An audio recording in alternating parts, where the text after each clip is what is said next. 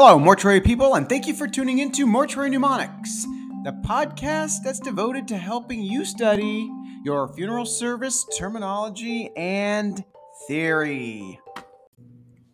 Hey there, funeral service people. Here's a quick mnemonic for your vascular guides. As you know, the vascular guides are important for locating and identifying the arteries that can be accessed for the purpose of embalming. The guides are built off of known anatomical structures.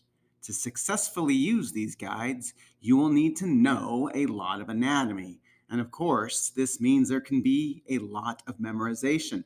So let's add a mnemonic that will help make this just a little bit easier.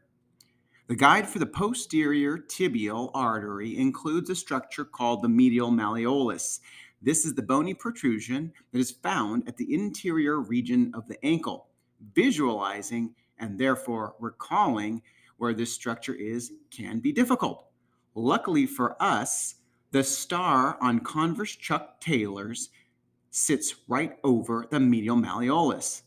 I like to think that Mr. Taylor was a fan of anatomy and struggled with the medial malleolus. Otherwise, the logo would be on the outside of the shoe where people could see it more easily.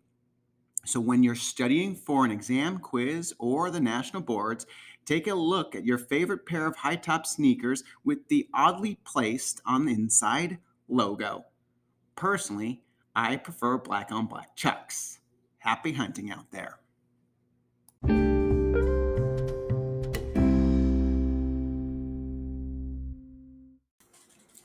There it was, and there it is, everybody.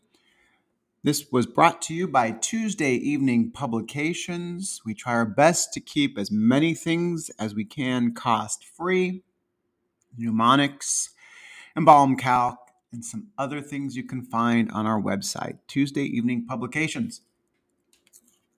Be good.